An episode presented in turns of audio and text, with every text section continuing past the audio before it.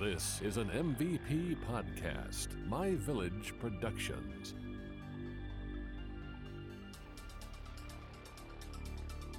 Welcome to Unsolved America, a show where we explore unsolved mysteries throughout the United States. I'm your host, Tiffany. And I'm your host, Andy, and each week we will throw a dart at the map, and wherever it lands is the location of our mystery. This is part two of the Sodder children disappearance. But, like, that's really hot. Yeah. To, like, m- not melt. That's weird. To Burn. burn the bones, that would be like, aren't those ovens for, like, cremation, like, insanely hot? Like, insane temperatures? Yeah, they are. Which is, like, to me, is like just a simple wood, like, wood burning isn't going to get that hot. At least I think. I don't know. I don't know how this works clearly, but like it just seems there should be some bones. Yes, there should have been some bones, but fire does burn bones. Okay, okay. I redact my statement. So this is where like just min- misconceptions come up. Another account from another firefighter claimed that there were a few bone fragments found and internal organs, but they chose not to tell the family in that moment. It has also been noted by modern fire professionals that their search was cursory at best. Regardless, Chief Morris believed that the, the five children that were unaccounted for did die in the fire, and he suggested that it had been hot enough to burn their bodies completely. Now, I will say, if what the mom heard was like a Molotov cocktail or something being Yeah. thrown on their roof and they are in the attic, they are in the first room that it's set fire to, hmm and the entire house is burning around them. So maybe it could get hot enough to where it burns the bones down. Well, okay, so I just Googled this because I really wanted to know. Okay. It's 2,500 degrees to burn bones. See, that's hot as hell. Yeah. I don't know why I said it like that, but it is. I, I find it very hard to believe that a house fire, especially, I don't know. So back then, houses were built with good materials wood, not particle board, not a lot of chemicals involved.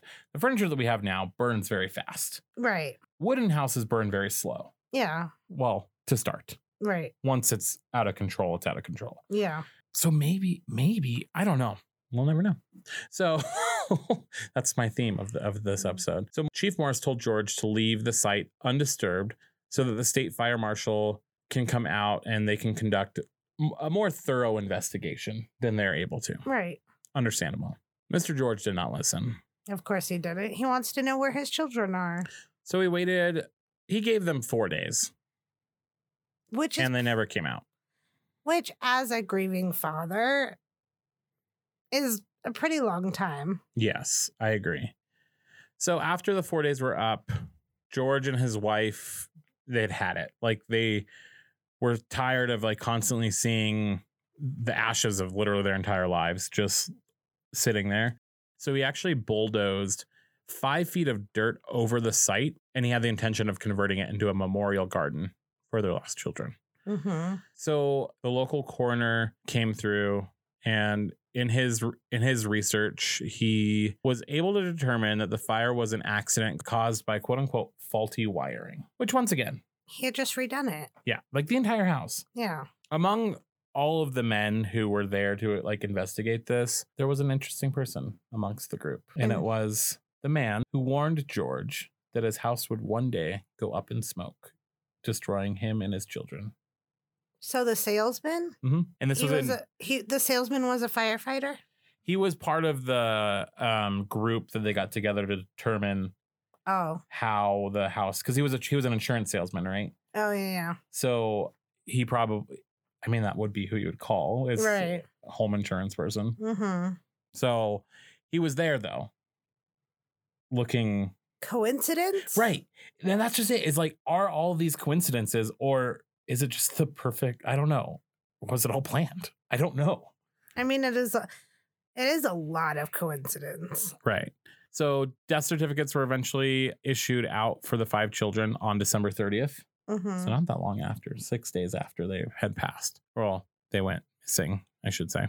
Mm-hmm. The local newspaper contradicted itself though, and It did report that all the bodies of all five children were found at the house. But that's not the case. But then later in the same very like the same the same story, Mhm. they reported that only one body was found. In the exact same story? Exact same article. So bad journalism. Fire. F- fired. This part was actually really sad to me. So George and Jenny were actually too overcome with grief that they couldn't even attend the funeral for their children. Obviously, five children. Um, but all of the remaining surviving children did attend. Okay. So not long after the fire, they began to rebuild their lives, Mhm. which you have to do, right? In any tragedy, you have to eventually turn things around. take so- one step in front of the other. Right. The Sodder family, I think after time, just started getting a little clarity Mm-hmm. about the situation. And they really started to question a lot of the quote unquote official findings in the investigation. Okay. They wondered why, if it had been caused by an electrical problem, the family's Christmas lights had remained on throughout the fire's early stages. Yeah, that's a good question. When, if it was faulty wiring and the when the fire was on, when the fire was on, when the fire was started, if it burned through and disconnected those wires, the electricity in the house would be disconnected. Mm-hmm. They then found the ladder that had been missing from the side of a house, from the side of the house on the night of the fire, at the bottom of an embankment that was 75 feet away from the house. Yeah, that's not normal. Right. And especially because, like, what are you going to do with a ladder at a river? I guess maybe use it to like cross a river, like a little like step bridge. I don't know. Weird. just Mhm. bizarre. A telephone repairman told the Sodders that the ho- the home's um, phone line had not been burned through during the fire as they had initially thought, but it was Hmm. apparent that somebody cut the wires, and it must have been somebody who who was willing and able to climb 14 feet up the pole and reach two feet away from it to do so. Yeah. See, now you're getting into stuff that it's like, It seems like foul play. right. Like this was all planned. Yeah. As I mean, like this story is very bizarre, and I know I'm going a little longer than we usually do, so bear with me. We're about three quarters of the way through. So there was a man who neighbors had seen stealing a block and tackle from the property around the time of the fire, and they they were later identified and arrested. Okay. So that's good. He admitted to the theft and he claimed that he had been the one who cut the phone line, thinking it was a power line, but denied having anything to do with the fire. Yeah, but was he hired to do that? Right. That's interesting. So there was no record that identified that this suspect actually exists, The one that they. supposedly caught and arrested. Okay. So that's weird. and then Jenny later on, in this was about 1968, said that if he had cut the power line, she and her husband, along with the, their other four children, would never have been able to make it out of the house. Well, so my question is the person that cut the telephone line, Mhm. how did she receive a phone call an hour before? So I'm assuming it must have been shortly after that Probably. because it was only about a 30 minute window Yeah. between the two. And if they cut the power, then the electrical. Right. It would be a, it wouldn't be an electrical fire. Yeah. Jenny also had trouble accepting Morris's belief that all traces of the children's bodies had been burned completely in the fire. A lot of household appliances were found in the rubble and they were still very easily identifiable, like plastic appliances. Which would be melted. Right. So which kind of goes back to what we were saying like did it really get that hot to where it could melt bones? If it didn't melt plastic, girl, it ain't melt nobody's bones. So, and there were also um, amongst the rubble, there was also fragments of the tin roof itself, Okay. still identifiable. She then con- uh, contrasted that the results of the fire with a newspaper account of a similar house fire that she read around the same time that killed a family of seven. Skeletal remains of all victims were reported to have been found in that case. So then there's no way the five children would. So this is how you know Jenny's a mama bear. Well, I would assume so. So Jenny then took small piles of animal bones and set them on fire to prove that it would have been very difficult for these bones to just disintegrate into nothing. right? Which it- what we is what we've been saying. Like as soon as they're like, yeah, all the bones are gone, and we're like, no, No. that's not how that works. Skin, muscle, all that. Yeah, there should be at least some bones. Maybe like the small ones, like in your fingers, Yeah, this is not a crematorium. but like a femur, Yeah. a skull. Yeah. Weird. So she set those bones on fire, let them get completely consumed by the flames, and the bones were still there. And at the local crematorium she contacted, um, they told her that human bones remain even after bodies are burned at 2000 degrees Fahrenheit for two hours, far longer and hotter than the house fire could have ever gotten. Yeah, that's what I'm saying. Now, this, the truck failures wouldn't start for him, right? Right. George firmly believes or believed that the trucks were tampered with because he said there's no way that his trucks were fully operational, hmm not even 24 hours before. Right. So, why all of a sudden And both of them. both wouldn't turn on Yeah. when both trucks were fully operational? I mean, definitely there's a lot of like evidence that this is foul play. Right. So, one theory about the trucks is that in their haste or in their panic, Mhm. that he and his son Sodder and his sons might have accidentally flooded the engines, which could have been a reason for them not starting. That's like also another speculation, which possible if yeah. you're frantic. right, right. But also I feel like if if that's your job is to drive those trucks, you know how to turn them on and off. Yeah, but I mean, think about five children. Your five children. That's true. Or brothers and sisters in a thing. Your mind is all over the place. Yeah. Like I can see that. Yeah. So some rumors started and it suggested that the wrong number phone call at 12:30 a.m. Mhm. was somehow connected to the events that happened that night. However, investigators were able to locate the woman who had made the call, and she confirmed that it had been a wrong number on her part. Now, that's just her word. Right. She yeah. could have been paid off. I don't know. But th- it seems like they were able to kind of close that door. Mhm. Spring quickly approached, and the Sodders, as they had initially planned, they planted flowers in their garden. Mhm. Jenny would continue to carefully tend to this garden for the rest of her life. Mhm. However, in early 1946, the family's beliefs kind of shifted to they might be alive still, Okay. even more strongly than, than before. Why? So there some evidence came forward that indicated that the fire had not started in the electrical fault and was instead set deliberately. Well, that's what we thought. The driver of a bus uh, that passed through Fayetteville late on Christmas Eve night said he had seen some people throwing balls of fire at the house. A few months later, when the snow had melted, Sylvia found small, hard, dark green rubber ball like objects in the brush nearby their home. Hmm. And this is when George recalled his wife hearing something hitting the roof and then rolling Yeah. And them not really thinking of it. And he said that the green balls looked like something that he called a pineapple bomb, which is a hand grenade of some, or it's- just some kind of like incendiary device hmm that's usually used in combat. Okay. The family later claimed that, contrary to the fire marshal's conclusion, the fire had started on the roof, although by then there was really no way to prove it. hmm Other witnesses claimed to have seen the missing Sodder children themselves. Okay. One woman who had been watching the fire from the road said she had some of them peer- she saw some of them peering out of a passing car while the house was burning. There was another woman, she s- claims that she saw them at a rest stop between Fayetteville and Charleston. And she said that she had served them breakfast the next morning and noted the presence of a car with Florida license plates in the rest stop's parking lot as well. Weird. Right. The Sodders hired a private investigator hmm to look into this case. His name is C.C. Tinsley. And Mr. Tinsley informed the family that the insurance salesman who had threatened George over his anti Mussolini hmm ideas had been on the coroner's jury that ruled the fire an accident, which we learned earlier. Yeah. He also learned of rumors around Fayetteville that despite his report to the Sodders that no remains had been found in the ashes, Morris had found a heart which he later packed into a metal box and secretly buried. Okay. Right. And the reason this came about was because Chief Morris had apparently confessed this to a local minister, who in turn confirmed it to George. George and Tinsley went to Morris and confronted him with this news. Morris agreed to show the two where he had buried the metal box and they dug it up. They took what they found inside the box to a local funeral director who later examined it and they told him that it was actually in reality fresh beef liver Okay. that had never been exposed to fire. That's weird.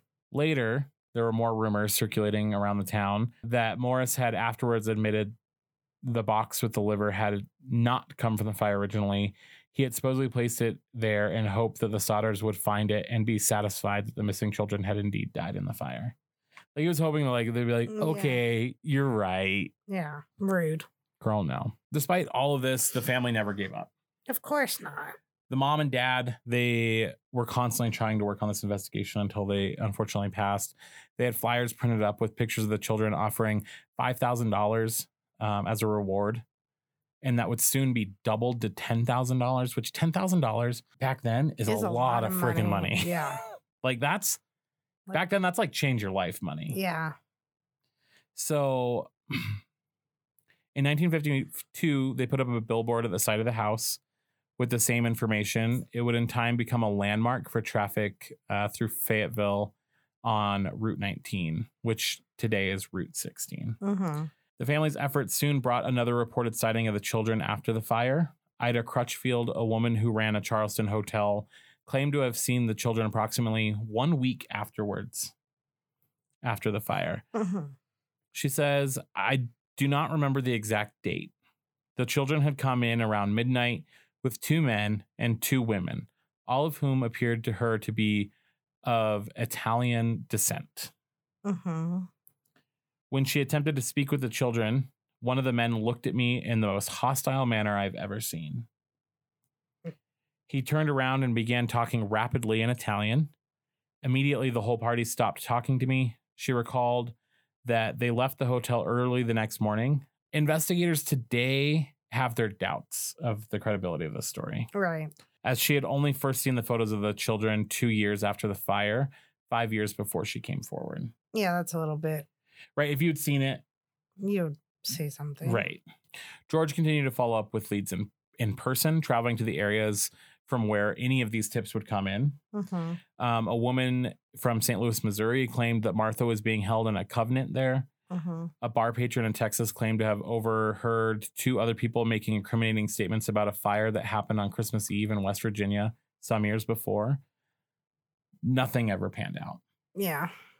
When George heard later that a relative of Jenny's in Florida had children that looked similar to his, the relative had to prove the children were his own before George was satisfied. Oh my gosh. In 1967, George went to Houston to investigate another tip, which this is when a woman there had written to the family saying that Louis had revealed his true identity to her one night after having too much to drink.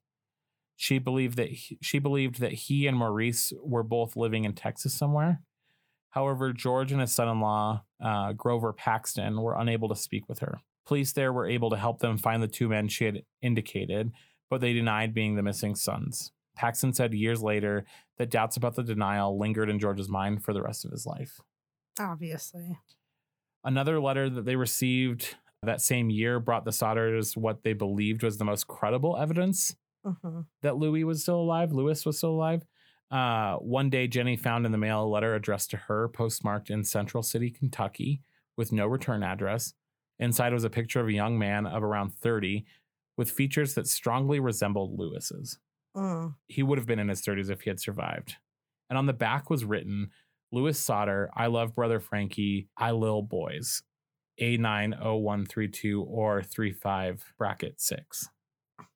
That's weird. Yeah. The surviving Sodder children, joined um, by their own children, continued to publicize the case and investigate leads.